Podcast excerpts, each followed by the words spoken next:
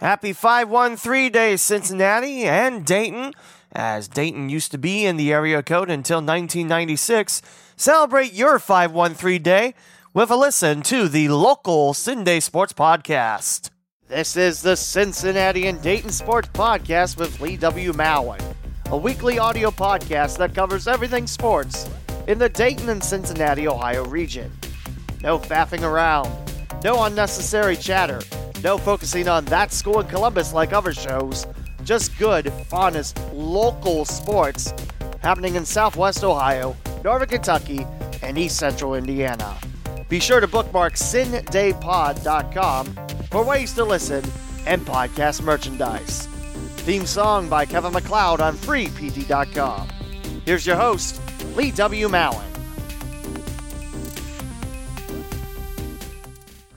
So what's the big deal with 513? It's not like it's your 513th episode of this podcast. Well, that's the area code of Cincinnati and Southwest Ohio for a long time when Ohio got their area codes back in 1947. In 1996, though, it was the birth of 937 in southwestern Ohio with Dayton, Springfield, parts of Wright-Patterson Air Force Base, and pretty much Butler, Warren County, the northern esh of the counties. And now there's also 326, but really, who calls this area the 326? Answer, no one. It's just because 937 ran out of numbers. And when 513 runs out of numbers in Cincinnati and Southwest Ohio, there will be 283. So, yeah. You know, but you can't really celebrate 937 Day, because that'd be the 37th day of September. Nor can you celebrate the other area codes, which I already forgot. But in case you wonder why it's 513 Day, there you go. Happy 513 Day. And now it's time to talk about one of the few 513 teams, the Bengals. Now, yes, I realize we've been talking a lot about the Bengals recently, but this is the schedule episode, because it was released last night. From Bengals on Twitter, our New Stripes 2021 tour, no fees on single ticket games. So, you know, if you're interested in going to Paul Brown Stadium, there's no fees on that. You can watch, well, you could have watched the NFL schedule drop on the NFL Network, but that was yesterday. So, no, you can't, unless someone put it on YouTube or something. So the Bengals and the rest of the NFL are going to play 17 games, meaning there's only 3 preseason games now. And the fun starts on September the 12th at home against Minnesota. There's going to be a lot of LSU Tigers battling on both sides. Of course, there's Justin Jefferson on Minnesota's side. And for Joe Burrow, he's got Ja'Marr Chase. And I'm forgetting the other name of the Tiger, but you get what I'm saying. This should be a good battle. Mike Zimmer coaching against his former employer, the Cincinnati Bengals. I still like Mike Zimmer, but I don't know how truly hot his seat is in Minnesota, since the Vikings are, you know, they have to deal with that Aaron Rodgers guy. Although he's pretty angry at the moment, so maybe he won't. I don't know. But Minnesota kicks things off. The Bengals get most of the road games out of the way in the first half before the bye week, which personally, you know, make a nice run at home and see how it goes.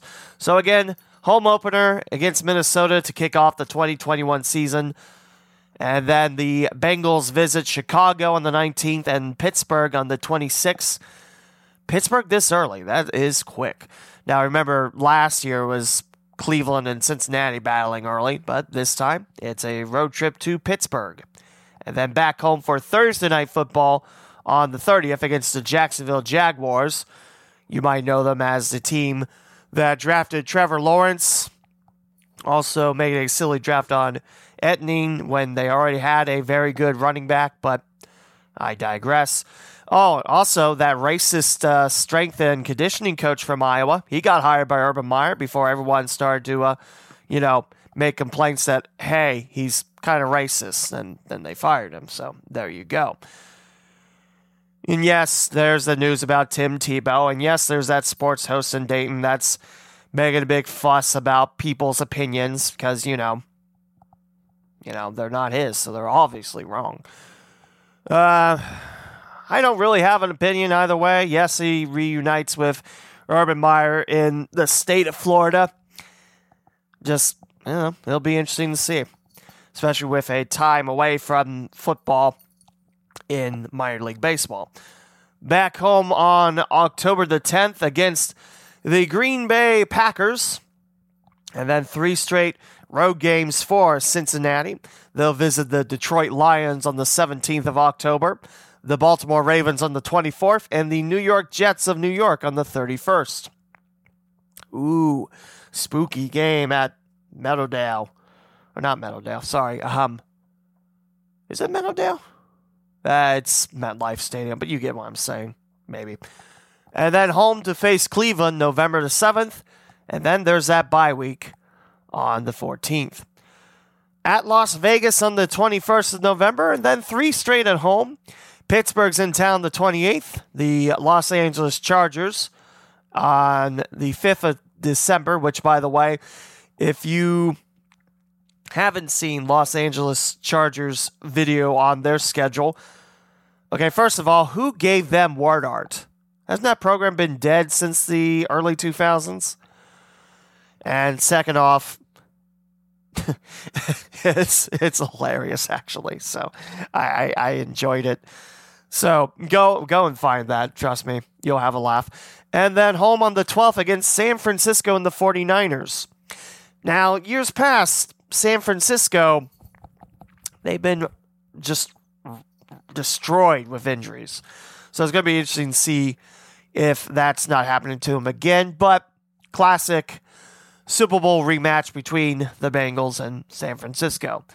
At Denver on the 19th of December, home for True Straight against Baltimore the day after Christmas, or Boxing Day for those that celebrate that in England and Canada. January 2nd, home against Kansas City and the Chiefs, and at the Cleveland Browns, January 9th. It's so weird that the regular season spills into the new year, isn't it? It just feels dirty. I don't know. I don't know. I don't have a good reasoning for it, and I could be off my rocker on that one, but it just feels weird. So there's your home games, of course. Cleveland, Pittsburgh, Baltimore come in, and at Cleveland, Pittsburgh, Baltimore, home against the Vikings, the Jags, the Packers, the Chargers, 49ers, and the Chiefs, at the Bears, the Lions, the Jets, the Raiders, Broncos, and that is your schedule. Pretty good schedule. I mean, let's break it down. Like I said, Minnesota, they haven't been as strong as people want them to be. That sounds like pretty much every other team, Lee. How about you explain it? Okay. Well, you know, losing Kirk Cousins is there. I was going to say losing Cousins hurt, but I don't know. It's just that team should do a lot better, even without, you know, Stephon Diggs. But again, the Packers have ruled the NFC North for quite some time. You know, if the Bears got their stuff together, they might put in a nice running. I think that defense is still strong with Khalil Mack. The Lions, I think, on the road to possibly building something good. I mean, they took Penei Sewell after everyone said the Bengals were failures for passing on him, and Miami did the same thing. But no, they're better. So, you know, go ahead with your spin there. But I think Coach Campbell, I mean, I don't see the Lions getting to the playoffs this year, but I think the Lions might be on the right track here. But then again, one playoff win in 60-plus years. Of course, the Jets, they're turning over a new leaf. Sam Darnold is now in Carolina. So that'll be interesting to see how that new regime takes over. Las Vegas Raiders, against another team that, should be a lot better than they are, just that never are. And just, I think after that injury to, I'm trying to think of his name. It's not Cook. Carr. Yeah, Derek Carr. He hasn't been the same. That really good year, I think 5 years ago. And once he got hurt, that's kind of been the downward spiral. Of course, you know, having the offensive line, you know, not protect, that doesn't help either, but there you go. Denver's a frustrating case just because of the fact, you know, what are you going to get with them? So, yeah, I am looking at the league. Cleveland, they should be better than last year, which sounds weird because that year was pretty good for Cleveland. I think if they stick to what they did correctly, you know, they should be in for another good year. The Browns. Pittsburgh, it's been Roethlisberger's game. He's going the wrong way in the agings. I mean, we look at Tom Brady. We talk all the time about how Tom Brady is just so great and he gets better with age. It's just not happening for Roethlisberger. I mean, the injuries and everything, and the Steelers had to kind of change up their game a little bit. So, you know, we'll see. And that offensive line's a big question mark too. So, you know, hopefully the Bengals have a defense that'll actually, oh, I don't know, pressure the quarterback. But that seems silly. That seems like, you know, that just seems silly.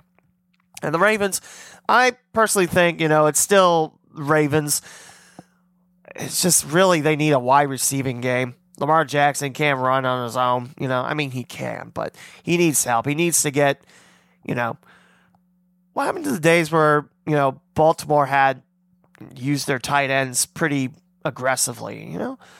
Running game should be fine. Defense is always good in Baltimore. So I think it'll be probably the Ravens, the Browns, Bengals, and Steelers. And I say that just because, A, I think the Bengals are due for a turnaround. Looking at this schedule, I can't tell you 8-8 because, oh yeah, there's 17 games. You know, I can see us winning Minnesota and Jacksonville. Just really about pressuring Cousins and Lawrence if he's the starter for the Jags. Green Bay's going to be fun to see. You know, Green Bay's always a good team, although the turmoil between their general manager, Gutenost, and Aaron Rodgers, that's been a fun drama to watch.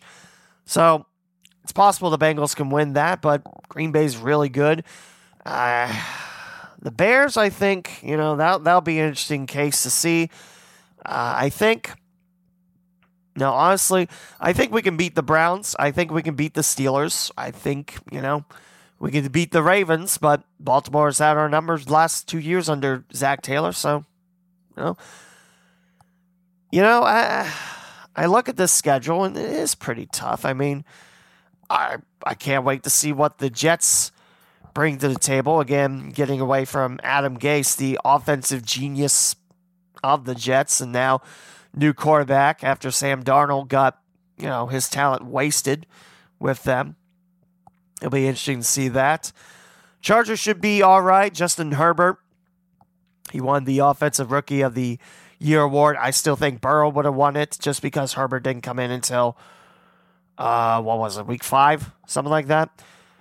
If he stayed healthy that entire season, I think Burrow would have got that award. But that could just be me being, you know, that could just be me being biased. I think, you know, Burrow would have had the better numbers. And starting that whole season, you know, rookie quarterback going to work for week 1 since.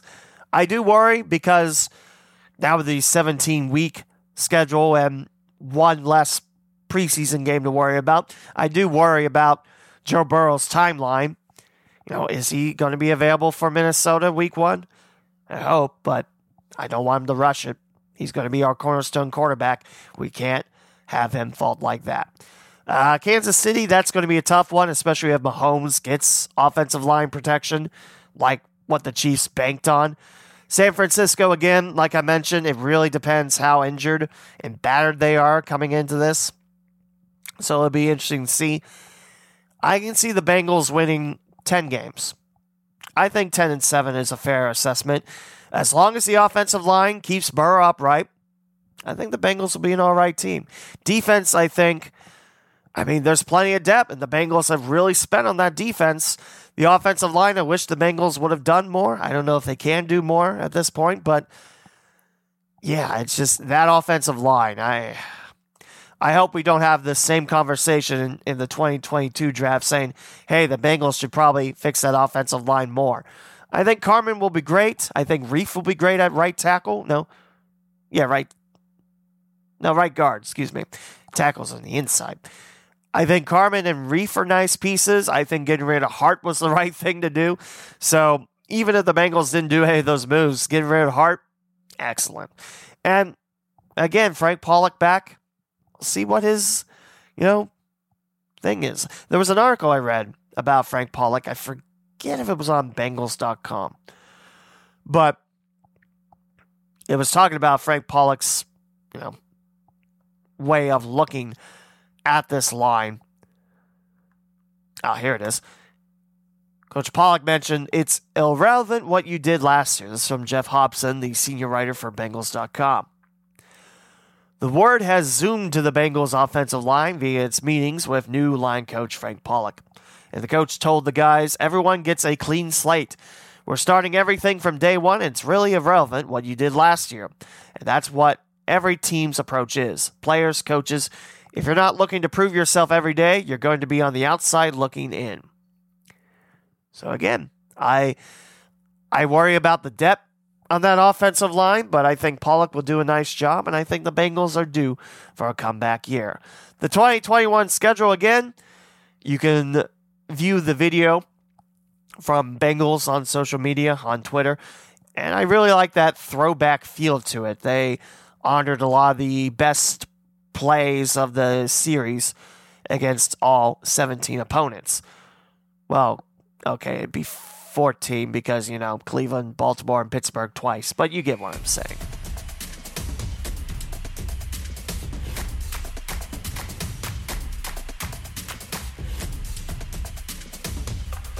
Anyone else upset about Amir Garrett getting suspended for 7 games just for celebrating a strikeout?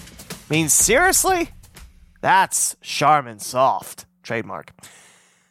Oh, how about that Javier Baez guy? He can just flip someone off and jump the fence trying to start something by leaving the bench. Nah, he's fine. He's cool. He cool.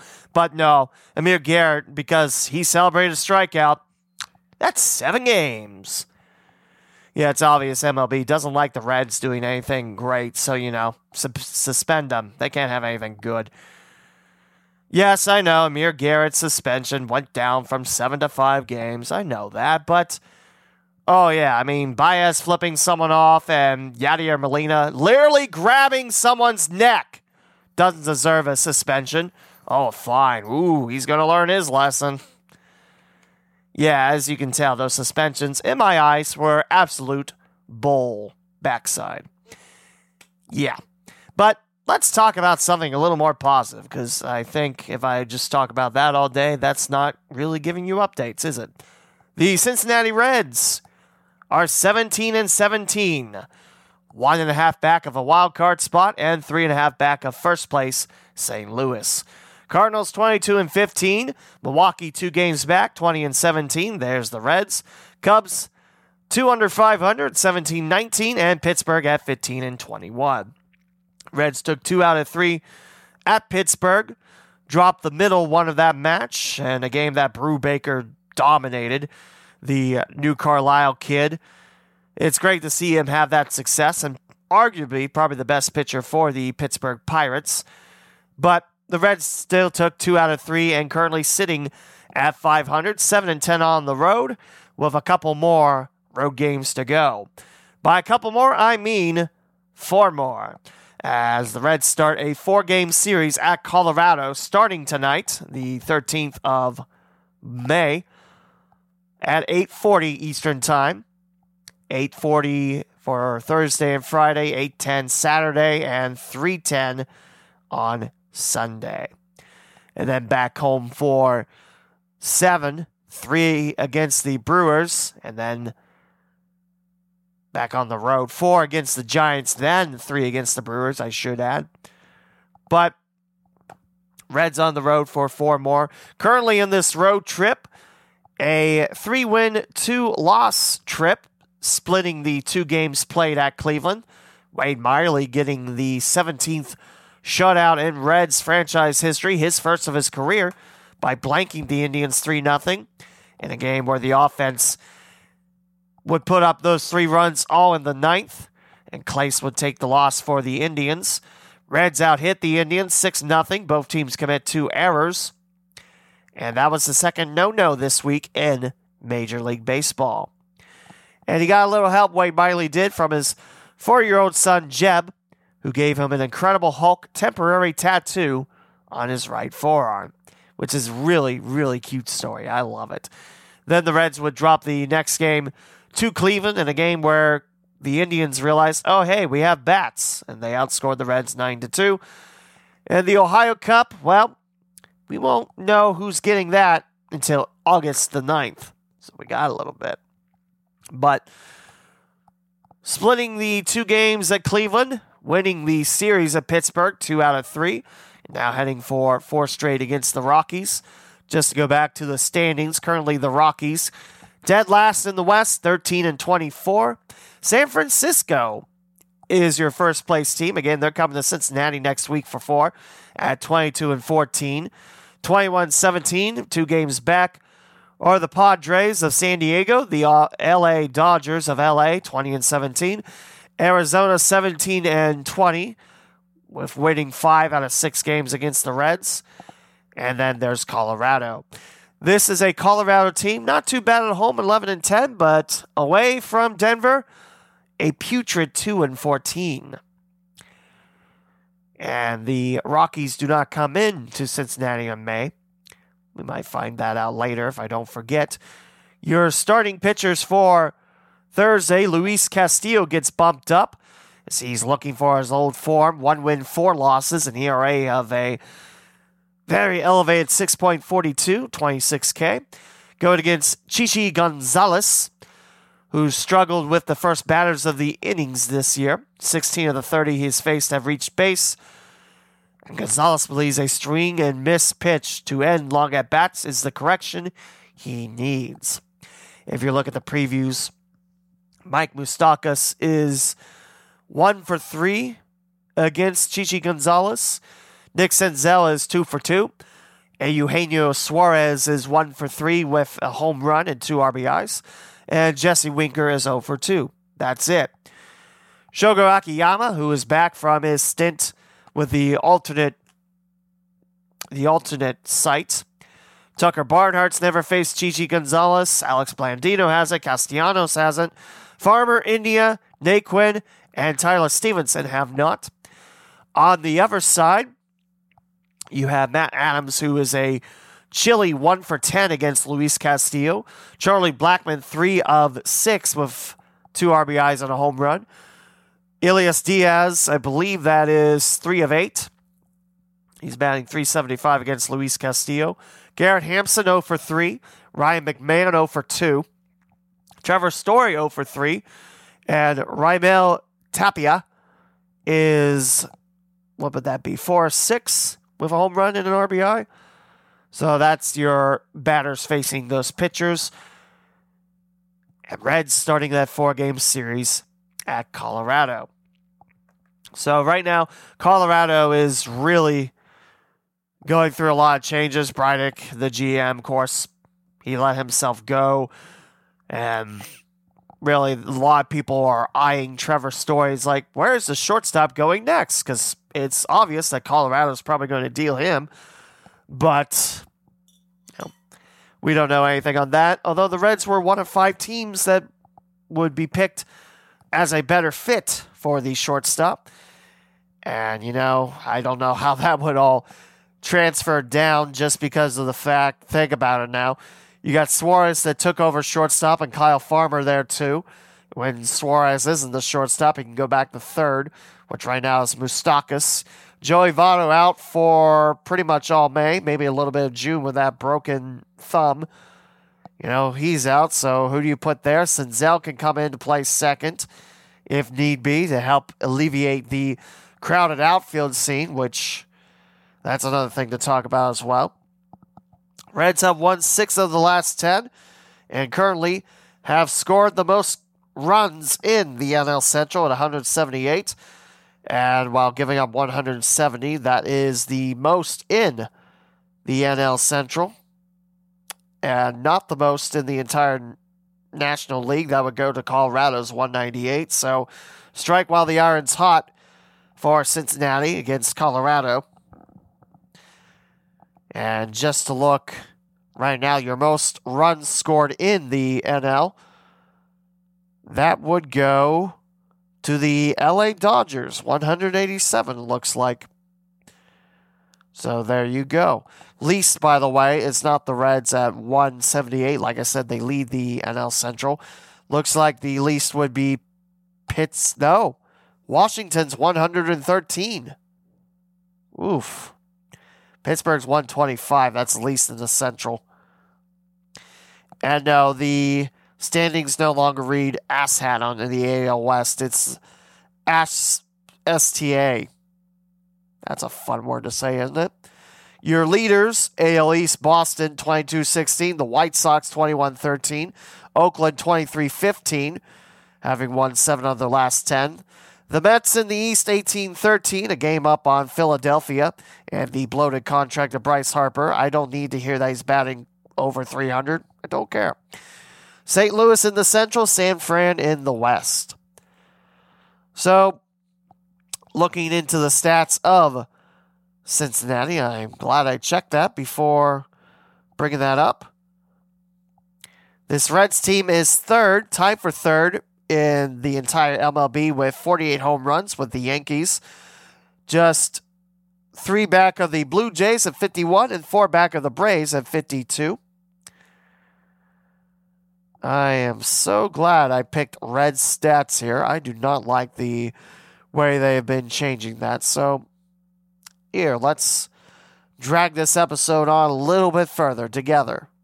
You know, why not? So the Reds so far, I think 17-17, that's not terrible. I mean, you know, that hot stretch that the Reds had, and they got all the way to 4th in the power rankings. That's behind them, but at the same time, we're talking about a Reds team that's batting .248, which in the entire major leagues, that's 5th. That's 2 batting points better than the Minnesota Twins, and only looking up on the White Sox, who have the hottest batting average with the Houston Astros at .262. Boston's hitting .258. The Angels .254, and there's the Reds. Followed by Minnesota, Washington, Texas, the Dodgers, and Colorado, actually, in the top 10 at .241. Pitching-wise, as we look through there, well, the Reds are not in the top 10 in wins. Again, just 17, as we're looking at teams for some reason. The Reds would be tied for 18th with Arizona, Atlanta, Chicago, and there's the Reds.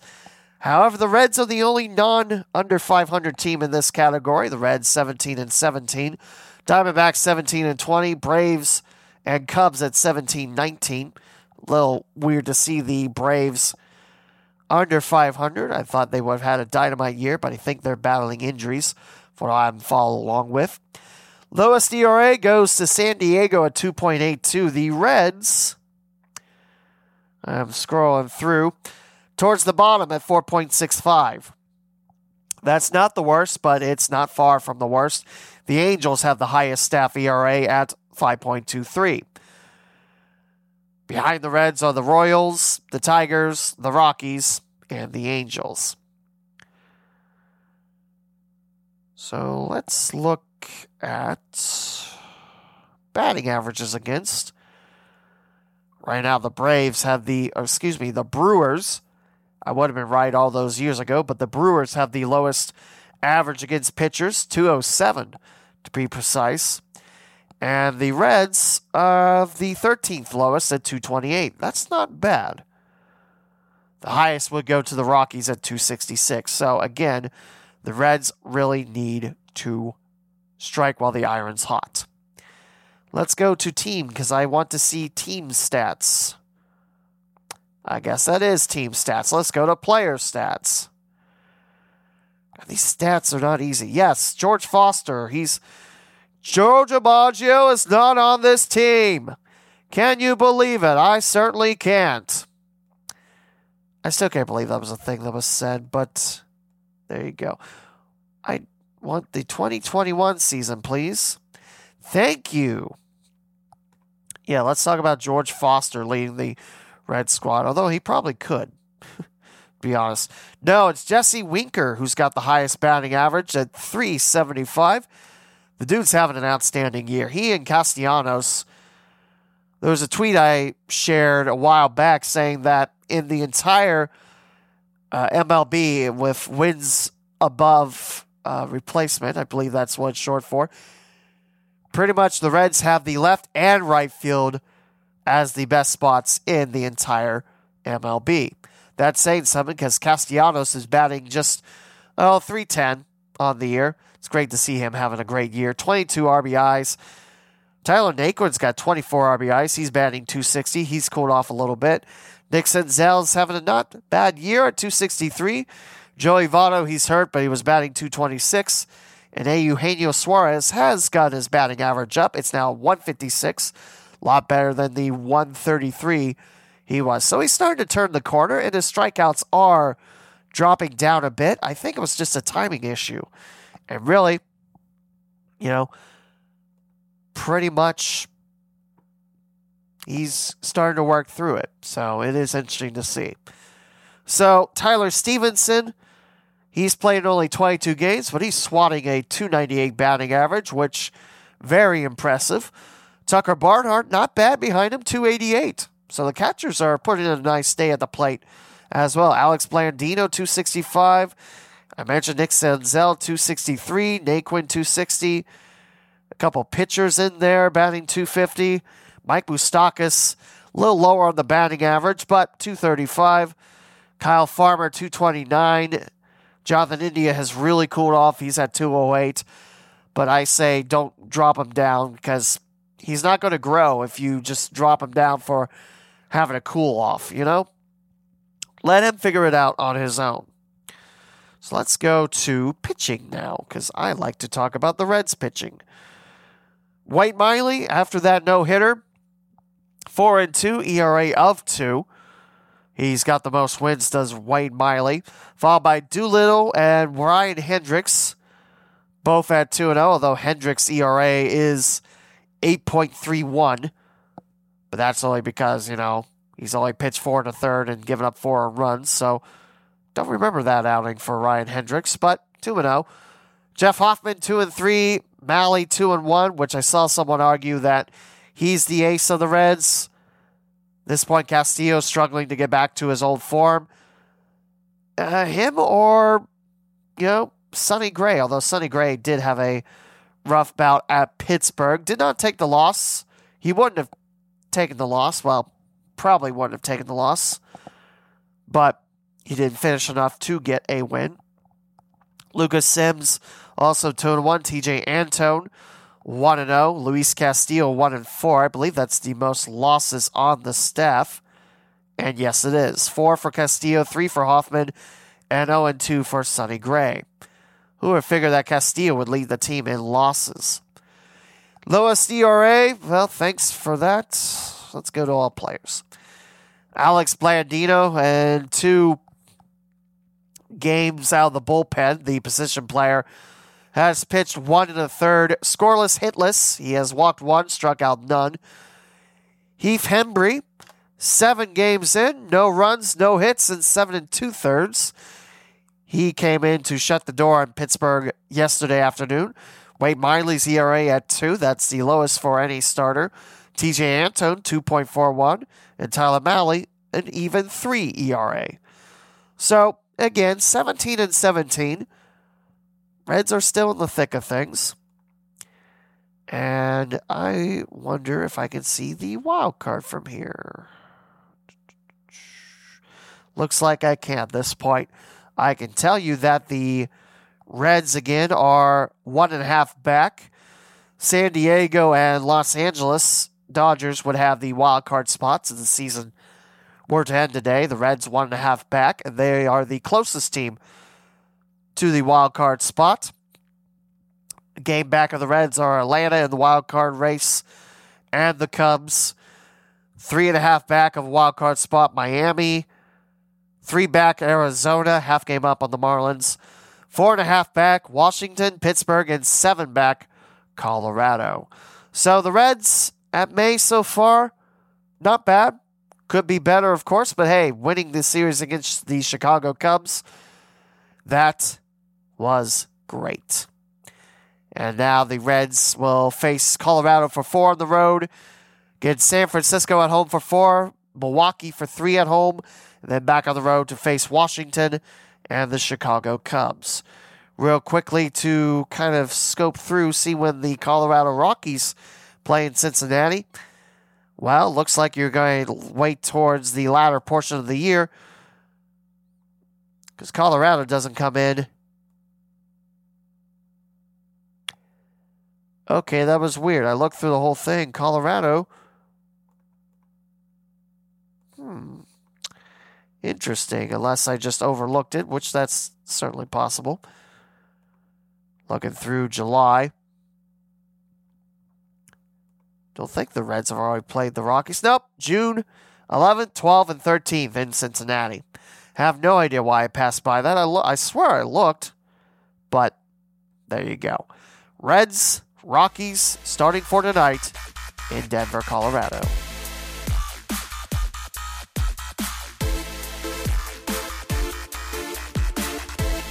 Sticking with baseball, it's time to talk about the Dayton Dragons.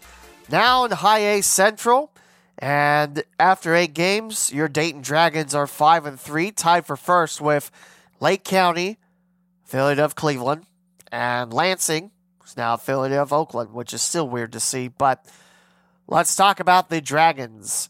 First up, we'll talk about the 2 home games I've worked. I'm working 4 of the 6 this week, tonight and tomorrow, and the Dragons are back on local TV on the CW, that's channel 26, and I don't know about the rest. It's on the Dayton CW, you can find it yourself, but Dayton so far, 5-1 at Great Lakes, 0-2 at home against Lansing. The original plan was to have an opening day episode about the Dayton Dragons, but I didn't have enough time to get to it, so we're 2 games in. It is so weird to see the stretches that the Dragons have had to go to get a quarter of their ballpark filled. Now, of course, this year, can't have 100%. Well, you can in Texas and Florida, but enough about that. What I've seen so far, people have been turning out. People miss baseball, and we've had some pretty nice rowdy crowds. And it's nice to hear, people get into the game. No skits between innings, which, now they're played on the video board like the best of series so far. So that's a little bit different, but again, we're not here to talk about the green team. We're here to talk about the Dayton Dragons team. So far, 0-2 against Lansing, and, this is still a quality Dragons team. Like I said, Lansing has always been a thorn in the side of the Dragons. Most of that time was with the Lugnuts being affiliated with the Toronto Blue Jays, and we saw some incredible players like Bo Bichette, Vlad Jr., Rowdy Tellez, who's normally the DH for the Jays. We've seen some pitchers, Marisnik, who's now a Chicago Cub, which is weird to see him bounce around like that. He played with the Lansing Lugnuts. There's been several candidates that made it up to Toronto. I like the way the Blue Jays used their system. It seemed like they were very involved with the process, even as low A. But now with the Oakland Athletics, I don't know what's changed with them and everything in terms of how Oakland runs their system. Previous years, they were affiliated with the Beloit Snappers, a team that is getting a new ballpark and hopefully not a new name, although that's been in the talks. A lot of people have come out and say, no, don't change the Snappers. That means something to Beloit, Wisconsin. So there you go. So Dayton coming into the 3rd game of the series against Lansing. They're led with Mario Bautista's 364 batting average. However, I believe he's hurt, if I remember correctly. So he's only played 4 games. Playing most of the games, Brian Ray at 345. And this dude, he continues to rake. 5 home runs, that hit out home runs several teams. That out homers several teams, rather. And that's tied with a few others. And then there's the South Bend Cubs, who have yet to homer heading into the 9th game. Yikes. But so far, the hitting seems to be doing its job. You got a lot of high averages there. Brent Spillane's a little struggling at 091 thus far in 4 games. Jonathan Williams has only played 1 game and 0 for 2 with a run. But going on top, again, I mentioned Bautista, who I believe is on the IL. Ray, 345. Quentin Cotton, he's played very well in center field. He's batting 310. Quincy McAfee, 304. Eric Yang, a catcher, 304. Miguel Hernandez has really picked it up since starting off the season, I think, 0 for 8, 1 for 8. Hernandez now, 267. Herdebees, the speedy guy from Army, 250, along with Michael Ciani's 250. Jose Teo, 207. Francisco Urbeas, 200. Victor Ruiz had a hit last night in the loss. He's now batting 176. James Free, he's 1 for 10. And then there's Spillane at 091 and Willems 0 for 2.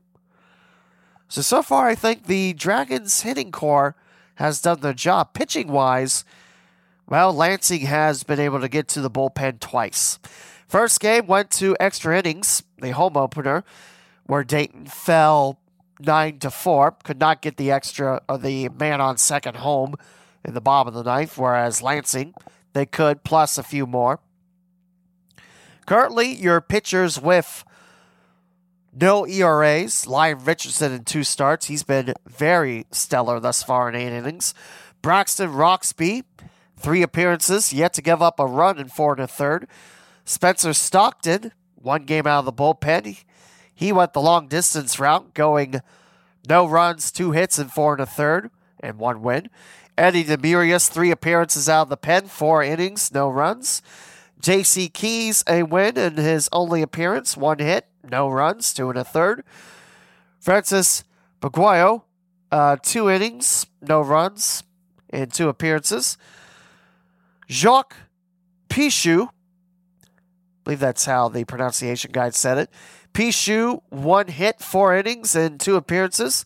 He's done quite well for himself. Noah Davis, he had a no-hitter going into the 6th, and his last batter broke it, which that was a little disheartening to see, but he was struggling with command, heading towards the second go-around the Lansing lineup. Noah Davis, 2.70 ERA, 2 losses for him. Eduardo Salazar, he gave up his first runs of the year against Lansing. Did not take the loss, however. He gave up 4 runs, 3 of them earned in 10 innings, 2.70 ERA, and 1 win. Johnny Snyder, we have not yet seen him pitch at home. 2 appearances, 4.50 ERA. Graham Ashcraft will get the start tonight against Lansing for Dayton. 4.91 ERA, 1 game started, 2 earned runs and 3 2/3. This is a hard-throwing right-hander. Jake Gilbert last night, he was touched up a bit.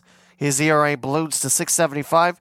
Carson Lindell had a scoreless appearance last night. His ERA drops to 7.36. Tyler Garby took the loss for Dayton in the first game against Lansing. His ERA went up to 15.43. Ricky Salinas, 21.60 in 1 start. Sam Hellinger had a rough outing last night. His ERA now stands at 23.63. Gave up 4 runs in the loss last night to the Lugnuts. So in terms of how the Dragons are faring hitting-wise in the entire High A Central, formerly the Midwest League. Still hate the fact it's not called the Midwest League. High A Central just sounds so vanilla. This Dragons team still leads A plus C at 258. That's what the team hits. Behind them, the Lugnuts, 243. Cedar Rapids, 238. Peoria, 234, although the Chiefs not having a good year. Must be the pitching. We'll find that out next. And Wisconsin, 231. home runs. Again, remember, Brian Ray with 5. The Dragons have 10. That leads the entire ALC. Excuse me, A plus C. South Bend still yet to hit a home run. Brian Ray is out homering Lake County, Peoria, and West Michigan. Fort Wayne is tied him. Wisconsin, Quad Cities, Great Lakes with 6, along with Cedar Rapids. 7 for the Lugnuts, 8 for Beloit, and 10 home runs for the Dayton Dragons. We've seen back-to-back home runs. Was it back-to-back? I think it was back-to-back on the home opener. Ray and Hernandez and Ray. It might have been just home runs with an out in the middle, I should say.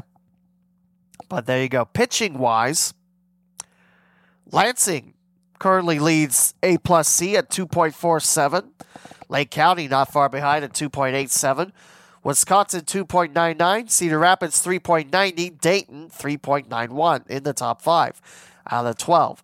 Your highest ERA goes to West Michigan. They're at 6.75. Although better than Great Lakes in terms of wins at 3-4 to the Loons 2-6.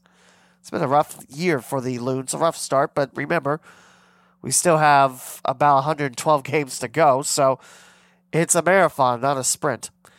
In terms of wins, I mentioned Dayton was tied for first with Lansing and Lake County. Quad Cities and Wisconsin also have 5 wins with Cedar Rapids. Beloit not far behind, 4-4. Fort Wayne, 3-4 with West Michigan. Great Lakes, Peoria, 2-6. South Bend, 2-5. Terms of batting average against staff, Dayton leads that core at 172. That's the lowest. Peoria's got the highest at 2.54. And Lansing is towards the bottom, tied with South Bend at 232.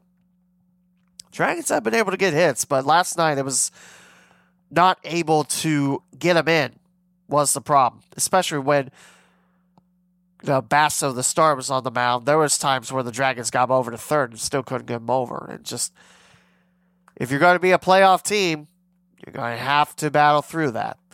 So we look at tonight's preview, Lugnuts at Dragons. This is, you can watch it on MILB TV, but it's not on local TV. And, of course, there's the radio stations cover it, 980. One of 2 local teams they host. The other one is Miami and the Red Hawks.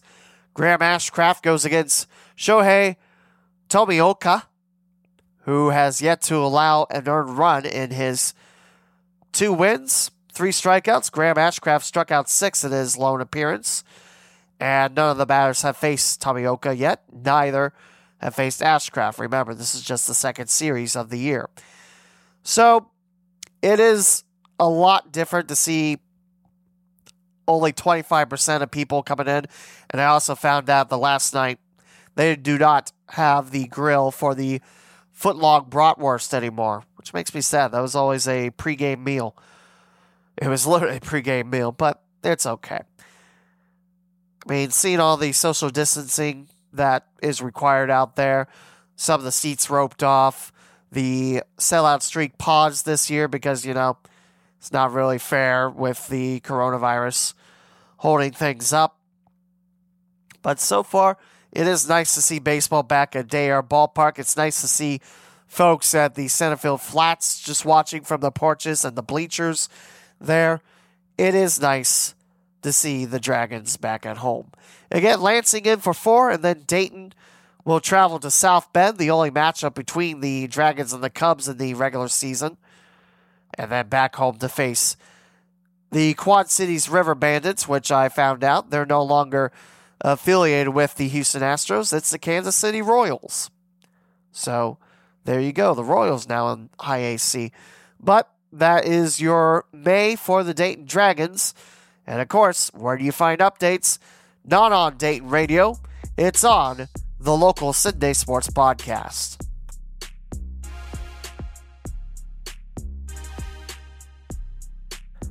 Last up on episode 213, what did the Columbus Crew just do? What is that ugly logo?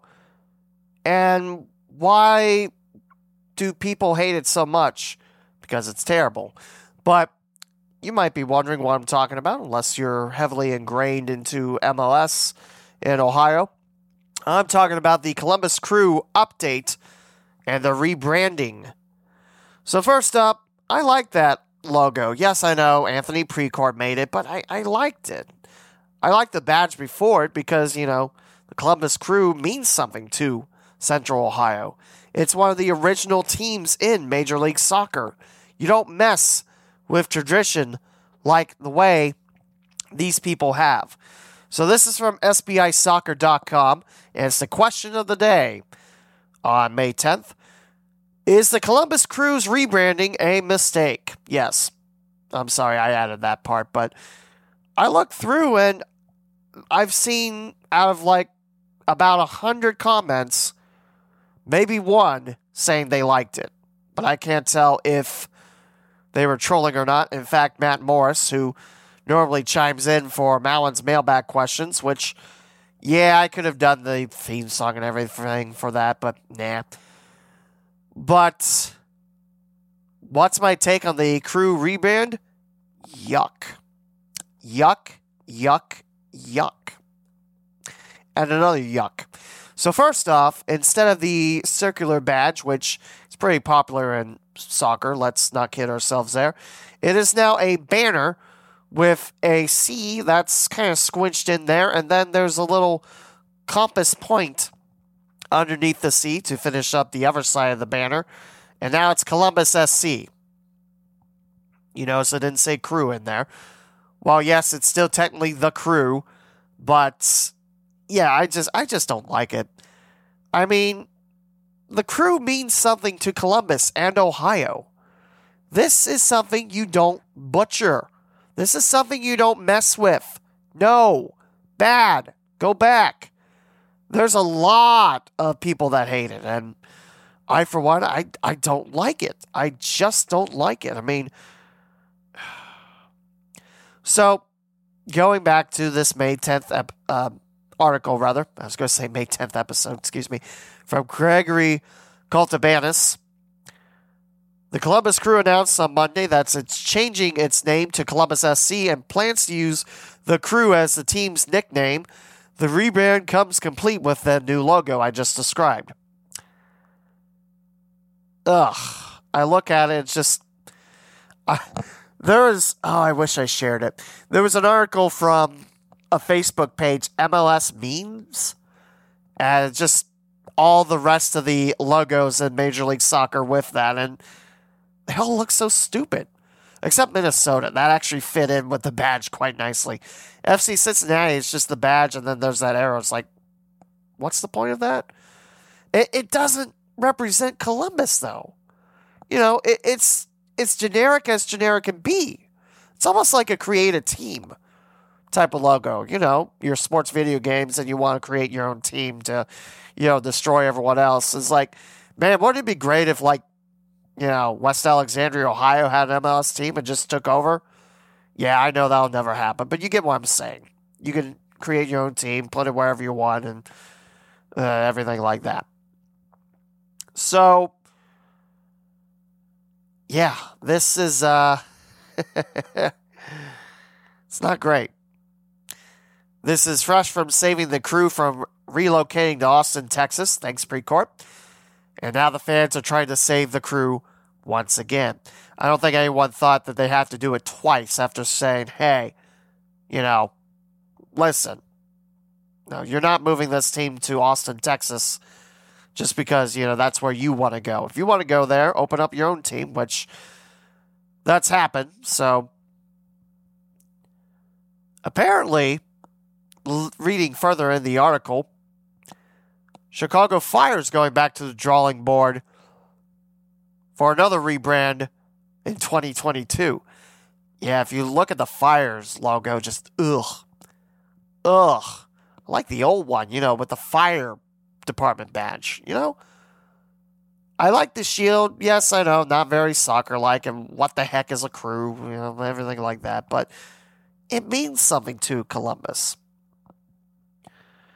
I'm going to vote in this poll from crowdsignal.com in the bottom of the article against it, because that's what I think. Okay, it doesn't tell me how many have voted, but 91.26% are against the rebrand. For it, 8.74%. Again, I don't know the sample size, but my word, that's over 9 out of 10 people that say, no, this sucks. Why did you do this? And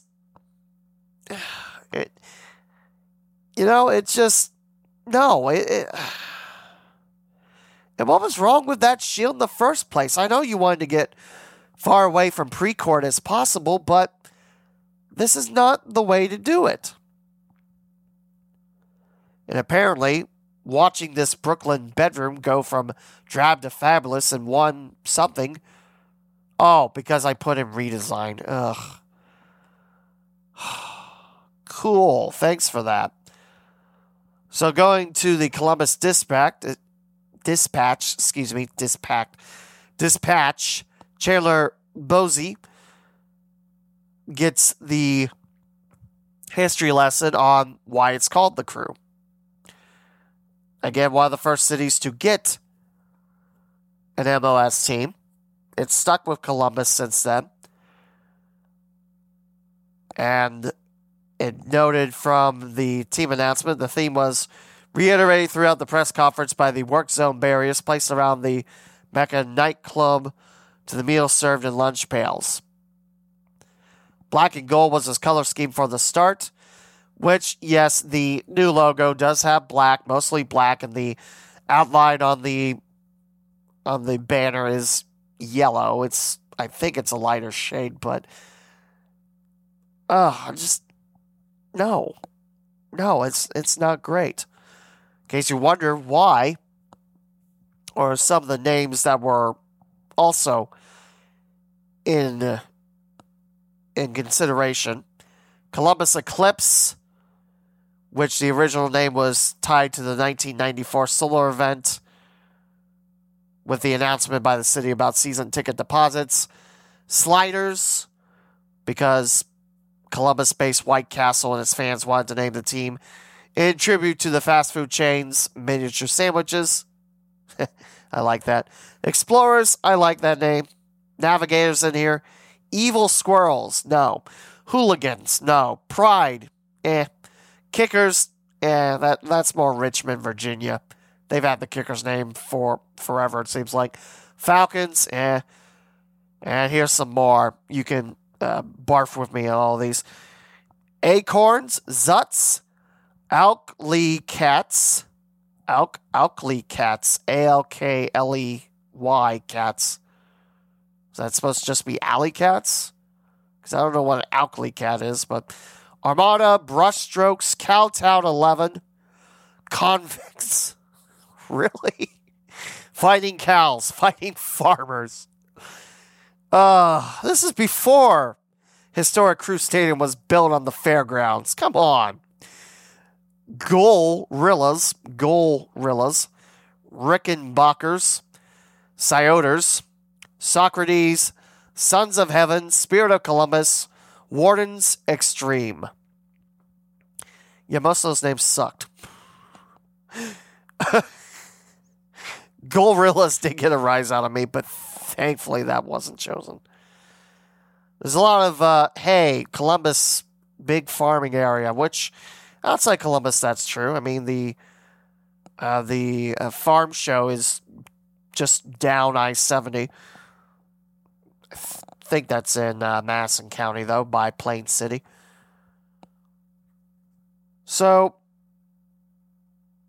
there was a push to move away from the Crew as a standalone monk here, and a rally celebrating the change. Mayor Michael Coleman told the crowd, I don't want to hear you ever call this team again the Crew. Again, the logo, I get the change, but it's so underwhelming. It's just, no, it's bad. And the Nordique is even saying they weren't involved in the rebrand discussions. Although there was another article, I think it was from the Dispatch again, saying that they were there and they'd say This change would be negative to catastrophic. Yeah, it's leaning towards catastrophic. I don't think...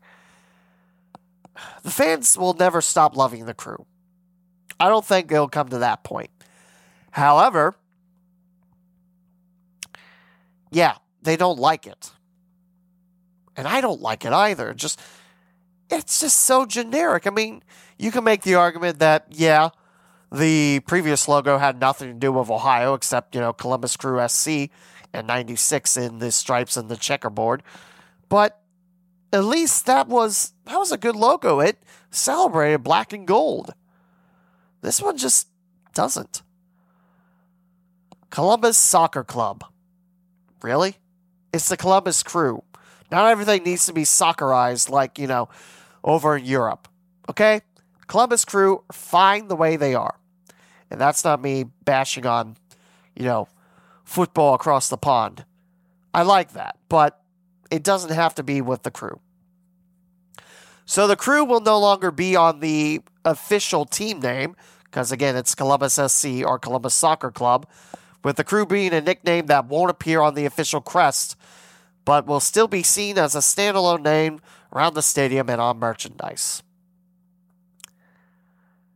And we will go ahead and pull up the Respect Your Roots article, which, again, that's mainly fans saying, no, this sucks. No. The FC Cincinnati one, I mean, the old one looked like it was done pretty quickly. Maybe not in paint, but it looked pretty plain. Whereas this one has more detail and everything. Still, it's a weird shape, but hey, it's unique, so I liked it. So this one, I don't like it. No, I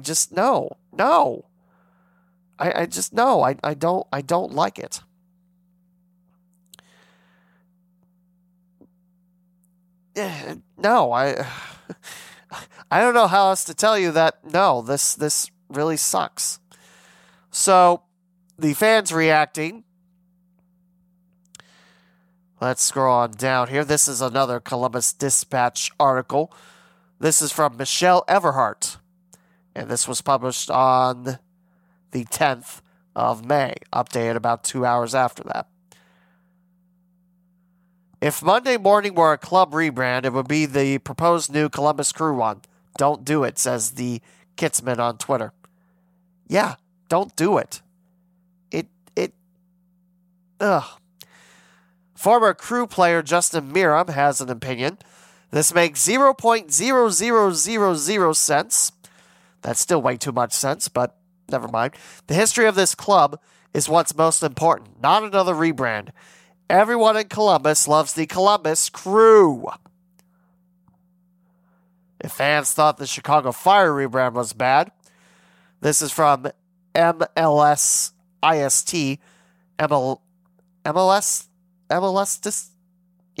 on Twitter. Chicago Fire, our rebrand was atrocious, and there's no way any MLS club could ever outdo it. Columbus Crew, hold my beer.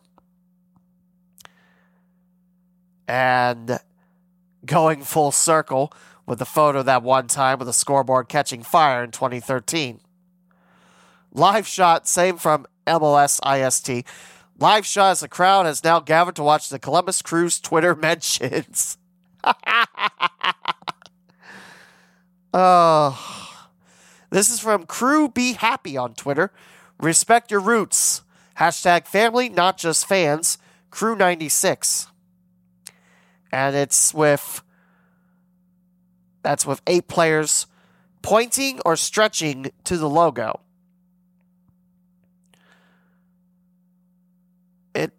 Not everyone thought using the Crew as a nickname was awful. So this is from Our Honor 1870.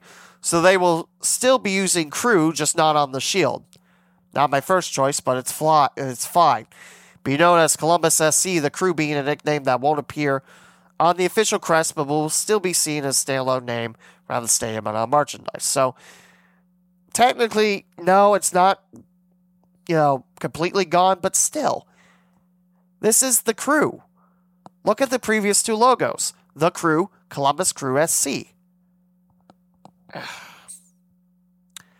So that's probably the most positive comment on there, which that is true, but excited for the Columbus Crew to rebrand as Flavortown Crew from Gregory Van Brett. No. Not even going to dignify that with anything. So, yeah, as you probably can tell, I don't like it. And not a lot of people do either. So, this is going to be interesting to see if they keep it. It's going to be interesting to see, if they go back to the drawing board for another redesign. Or maybe just scrap it all together, because there is a lot of outcry about this change. Yes, technically, they're still the Crew, but it's no longer on any of the logos. And this will be the first one in Crew history that doesn't say the Crew. I think it's just a missed opportunity, I get getting away from Precourt, but also remember this. Precourt wanted to change the name to Columbus SC. Remember that. So, are you really getting rid of the bad taste left by Precourt? Or are you just repeating history there? Yes, I know I could be talking about the 2-0 loss to Toronto SC in the Trillium Cup. I know that, but I guess the Save the Crew group is going to have to go to work again saying, hey, this sucks. When someone is telling you this is going to be catastrophic at its worst, you might want to rethink your position there. And that's my whole take on that. I don't know. Cincinnatians are getting a laugh at it just because, yeah. But at the same time, FC Cincinnati, if you could start winning and start acting like an MLS team, that'd be great. I hate saying that, but, I will say this. Fans of FC Cincinnati, they're right up there with the Crew. Yes, I know. The Crew has had a team since 1996. And with, FC Cincinnati being a thing for, what would this be, sixth year altogether? Including USL and MLS timeline? Passion's there at FC Cincinnati. Fans are definitely not the problem. Just right now, how do you get... I still think that, FC Cincinnati is getting players, but, is it really MLS worthy, or are we still playing like we're in the USL? I don't know. That's just me. But I am excited to talk about TQL Stadium in the home opener against Inter Miami. Should be a good one, hopefully. Hopefully FC Cincinnati plays off the, the emotion from their hometown crowd. And that will do it. That is the 513 episode for episode 213 on the Cincinnati Dayton Sports Podcast. And next time, we'll probably talk a little bit more about FC Cincinnati. In fact, let's quickly check. When is that coming up? Cincinnati is one word. Thank you, keyboard. Let's load it up and tell you that I don't want these ads. How do these ads keep popping up? May 16th, so that's a couple days from now. Again, remember, I believe it's on national TV. Inter Miami will come in, looks like 1-2-2. That's a win, 2 losses, 2 draws. And FC Cincinnati, 1 draw, 2 losses, 0-2-1. And the last 2 matches, FC Cincinnati has given up 8 goals. And the last few matches for Inter Miami CF, they've given up 3 goals in the last 2. Held Nashville SC scoreless, though. That's an impressive draw. And also beat Philadelphia Union at home. Also battled hard with LA Galaxy, but that was a loss. And was handed a 2-0 shutout to Club de Foot Montreal. Yeah, I remember what that logo stood for. But again, this will be Sunday, May 16th at 4. I believe it's on TV, although this preview from MSN is not telling me a lick of things. So that will do. We'll probably talk about FC Cincinnati's home opener next week. Reds, Dragons updates, summer baseball getting underway soon, a couple weeks. Can't wait to dive into that and talk some Champion City Kings baseball. And next month we'll start Great Lakes Summer Collegiate League.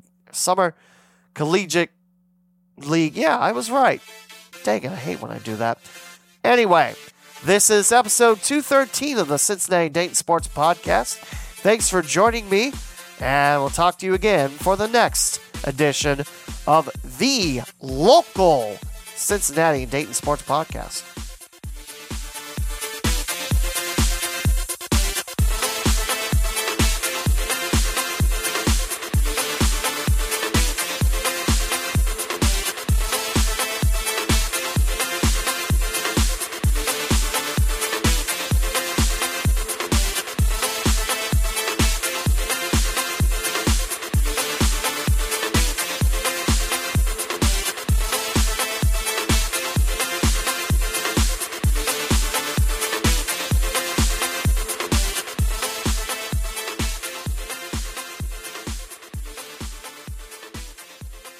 Thank you for listening to this episode of the Cincinnati and Dayton Sports Podcast with Lee W. Mowen. Be sure and bookmark SINDAYPOD.com, the official website of the local Sinday Sports Podcast. From there, you can find your favorite way of listening to future episodes on platforms such as Apple Podcast, Google Podcast, TuneIn, Pandora, Spotify, the iHeartRadio app, and more. You can also find the Redbubble and TeePublic shops there too, where all podcast merchandise purchases go to help the podcaster. Follow on social media at SindayPod and the Lee W. Mallon on Twitter, Facebook, and Instagram. This closing theme was created with the Splash app.